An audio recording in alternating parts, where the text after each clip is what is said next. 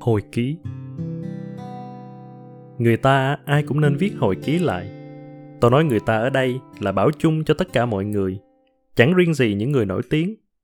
Mà chỉ lấy những người nổi tiếng ra nói, thì bạn cứ nghĩ xem, nếu họ không viết chút gì về những suy nghĩ của mình, mấy ai biết được thật sự Newton có phải nhờ quả táo trứ danh kia mà ngộ ra định luật vạn vật hấp dẫn hay không? Hoặc Saint-Exupéry viết ra Hoàng tử bé với cảm hứng từ đứa trẻ hư hỏng hàng xóm cũng không chừng. Nhắc đến Hoàng tử bé, ấy là cuốn sách đầu tiên tôi đọc được, cũng là một trong những cuốn sách để lại ấn tượng cho tôi nhiều nhất. Không hẳn vì cách dẫn chuyện kỳ lạ của nó. Có lẽ tôi thích những nhân vật với những câu nói mà mỗi lần đọc khác nhau, đem đến cho tôi những suy nghĩ hoàn toàn khác nhau. Một dạo, sau khi đã đọc chán chê những văn chương Âu Á kim cổ, tôi lại lôi Hoàng tử bé ra, ngồi vào một góc của quán cà phê và đọc ngấu nghiến. Đến lần này, con chữ tôi đã thuộc nằm lòng, nhưng càng đọc càng thấy bình thì cũ, mà hóa ra rượu đã mới rồi. Hồi ký của tôi, nếu được viết ra, hẳn sẽ rất kén người đọc bởi sự dông dài mà tôi không bỏ được. Nhưng hồi nhỏ, tôi đã từng mơ trở thành nhà văn. Giấc mơ ấy kết thúc trước thì hiện tại, nhưng vẫn còn tồn tại vào lúc tôi ngồi trong quán cà phê, đọc Hoàng tử bé. Cũng ngay lúc ấy, một người con gái vô tình đi ngang qua và buột miệng nói rằng cô ấy không thích cuốn sách này. Một lý do khác khiến tôi không thể trở thành nhà văn, có lẽ vì tôi không thích nghe sự phê bình, nên tôi đứng dậy và bảo với cô ấy đây là cuốn sách đáng xem nhất mọi thời đại. Chúng tôi tranh cãi một lúc lâu, để rồi phát hiện ra ngoài Saint-Exupéry và Franz Kafka, hầu như tôi và cô ấy có gu đọc sách giống nhau đến kỳ lạ. Nếu thật sự số phận tồn tại, Thượng Đế hẳn phải rất vất vả để gạn lọc và chọn lựa sao cho những đường số phận của nhiều con người tưởng chừng cách xa nhau lại vắt vào nhau, cuộn tròn và trở nên rối tung, rối mù. Và chúng tôi lại bấu víu vào những cuốn sách để thoát ra khỏi sự rối mù ấy. Tôi tặng cô ấy Đường công danh của Nicodema Dismi và cô ấy đưa cho tôi Chân dung Dorian Gray. Chúng tôi quen dần với việc tìm kiếm những cuốn sách mà từ từng trang chữ, trong đó có thể nói lên một cách hùng hồn và chân phương nhất những lời mà tâm hồn chúng tôi muốn cất tiếng. Hầu hết những buổi chiều cuối tuần trong quãng đời sinh viên ngắn ngủi của tôi và cô ấy, chúng tôi dạo quanh những nơi chốn lạ thường, cùng đặt vào tay nhau một quyển sách và đọc cho đến chạng vạng.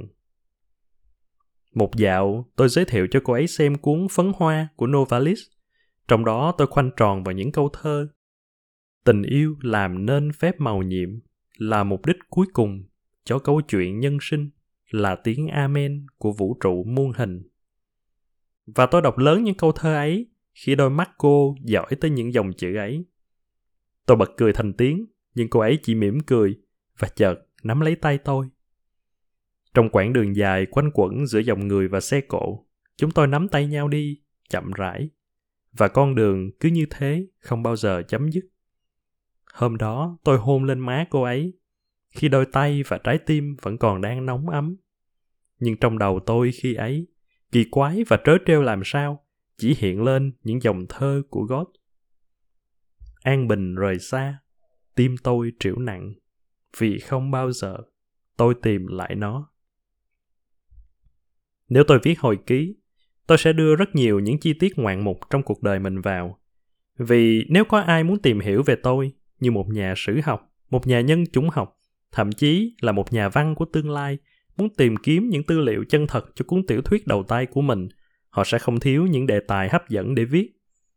Trong số ấy, có lẽ sẽ không có cảnh tôi chia tay cô ấy ở ga xe lửa vào một buổi sáng sớm, khi cô ấy rời khỏi thành phố này cho việc học của mình.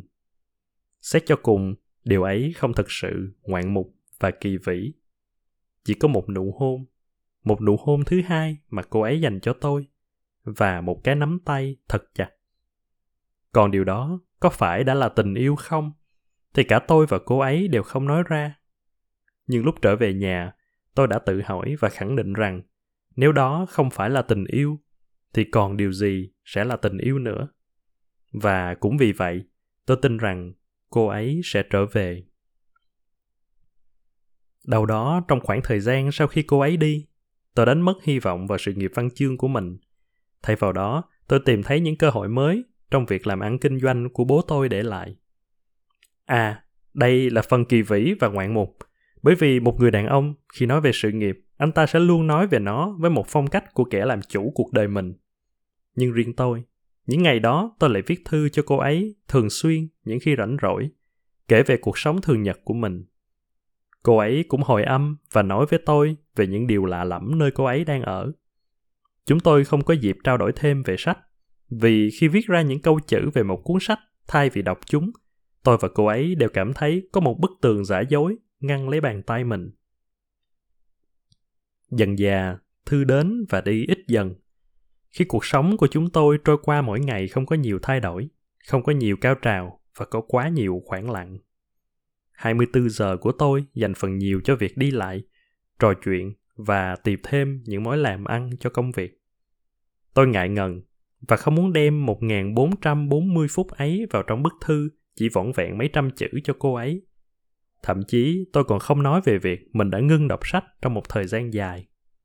Tôi cứ ngờ ngợ rằng thời gian dài ấy sẽ kéo dài thành vĩnh viễn, vì tôi bắt đầu thấy không thoải mái khi đọc một tựa sách mới. Vì tôi yêu cái cũ, hay đơn giản là sự thân thương của tôi với sách đã không còn như trước, tôi cũng chưa dám trả lời. Tôi thử tìm một niềm vui mới, và niềm vui ấy đến dễ dàng hơn tôi nghĩ. Thật ra, mọi thứ đều dễ dàng hơn trái tim tôi đã từng lo sợ. Tôi nhận ra cơ thể mình đã và vẫn luôn là một con nghiện, luôn đòi hỏi phải nghiện một thứ gì đó, nhưng lại rất dễ dàng thỏa mãn với bất kỳ chất gây nghiện nào. Một hôm, tôi đọc trên một trang về giải thưởng Kafka. Ngước mắt nhìn về phía tủ sách kín đáo sau khung kiến của mình, tôi chợt nhớ về cuốn tiểu thuyết Metamorphosis mà cô ấy đã giới thiệu cho tôi khi biết tôi không thích nhà văn này. Trong ký ức của tôi, đó là một cuốn sách ấn tượng về nhiều mặt, nhưng phần lớn tôi đã quên hết. Một câu chuyện kỳ lạ về một tôi đang có cuộc sống bình thường với gia đình, bỗng tỉnh dậy và phát hiện mình đã biến thành hình thù của một loài bọ gớm ghiếc.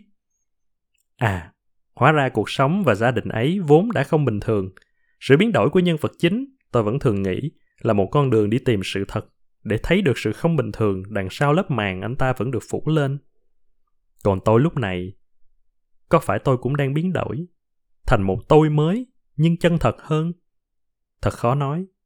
Ít ra tôi vẫn chưa có gia đình. Không lâu sau đó, tôi quen và cưới vợ tôi.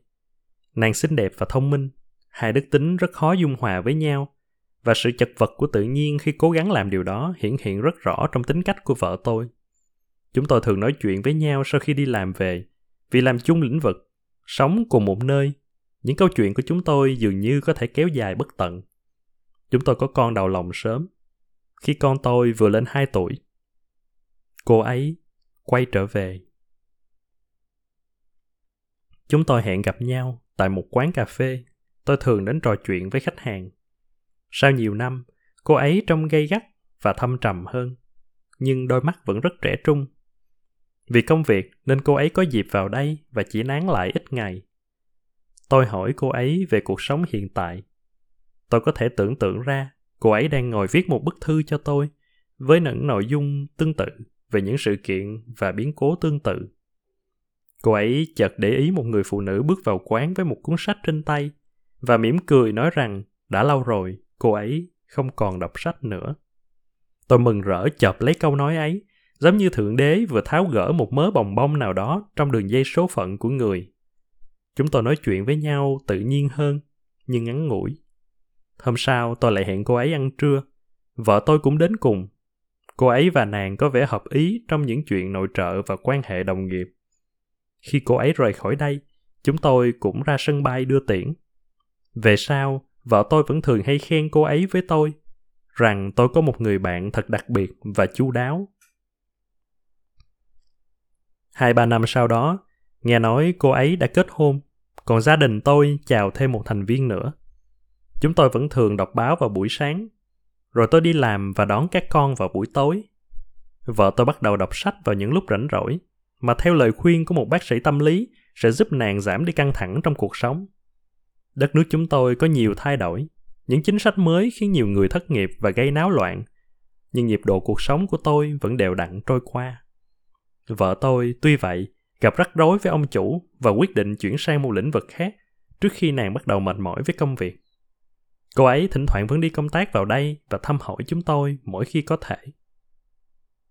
Một hôm, tôi cầm lên cuốn Hoàng tử bé, con tôi vừa đặt xuống ở đầu giường, và gục xuống đất, bật khóc như một đứa trẻ.